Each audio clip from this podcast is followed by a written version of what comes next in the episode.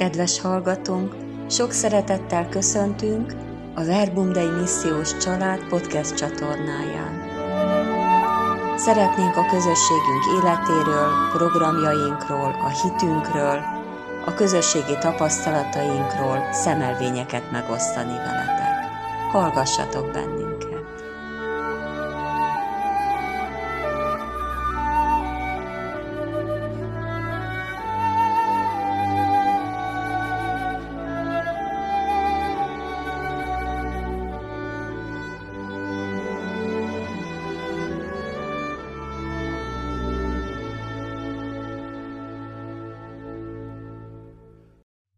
Nagybőjti hétköznapok lelki gyakorlata.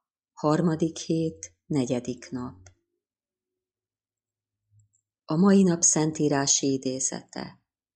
Márk evangéliuma, első fejezet, 35-től a 38. versig. Hajnaltájban, amikor még sötét volt, Jézus elindult, és kiment egy elhagyatott helyre imádkozni. Simon és társai utána mentek, hogy megkeressék. Amikor megtalálták, ezt mondták neki. Mindenki téged keres. De ő így válaszolt. Menjünk máshová, a szomszédos helységekbe, hogy ott is hirdessem az evangéliumot, hiszen azért jöttem ki. Jézus életében nem csak az a három kísértés volt, amiről a szinoptikus evangéliumok beszámolnak. A sátán sokféle módon próbálta őt, mindig újra kisúlya köré csavarni.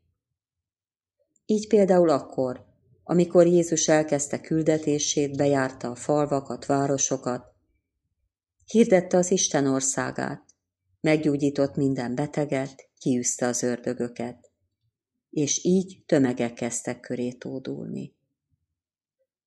Egy ilyen hosszú nap után Jézus hajnaltájban elvonult imádkozni egy elhagyatott helyre. Szüksége volt letisztázni az atya előtt a sok élményt, benyomást. És biztos megbeszélte vele a legfontosabb kérdést is. Atyám, mit tegyek most? Mit akarsz, hogy tegyek? A nép arra vár, hogy velük foglalkozzam, gyógyítsam őket, ördögöt űzzek. De te mit akarsz? Világosan megértette Jézus, amikor Simon és társai utána mentek és elmondták neki. Mindenki téged keres, hogy ez kísértés. Ezért válaszul azt adta, amit az atyától megértett. Menjünk máshová, a szomszédos helységekbe, hogy ott is hirdessem az evangéliumot, hiszen ezért jöttem ki. Mindannyian találkozunk hasonló szituációkkal. Amikor jól megy a dolgunk, sikert érünk el, tapsolnak nekünk, díjazzák munkánkat, megerősítve érezzük magunkat. Ki mondaná ilyenkor azt, hogy ez kísértés? Sőt, a mai világ szemszögéből nézve abszolút értelmetlen és érthetetlen olyan döntés, amely szerint a siker csúcsán megszakítanák a produkciót. Pontot még inkább investálnának, hogy még több nyereséget szerezzenek. Jézus válasza rámutat a kísértések lényegére. Hogy már nem az Isten akarata és dicsősége áll a középpontban, hanem saját érdekünk és a babérjaink. A végén már az sem számít, milyen módszereket alkalmaznak, hogy ezért másokat kizsákmányolnak, alul fizetnek, gyerekeket munkáltatnak, csak hogy növeljék a nyerességet. Ki az, aki ilyenkor a dicsőség csúcsán őszintén felmeri tenni magában a kérdést? Uram, te mit kívánsz tőlem?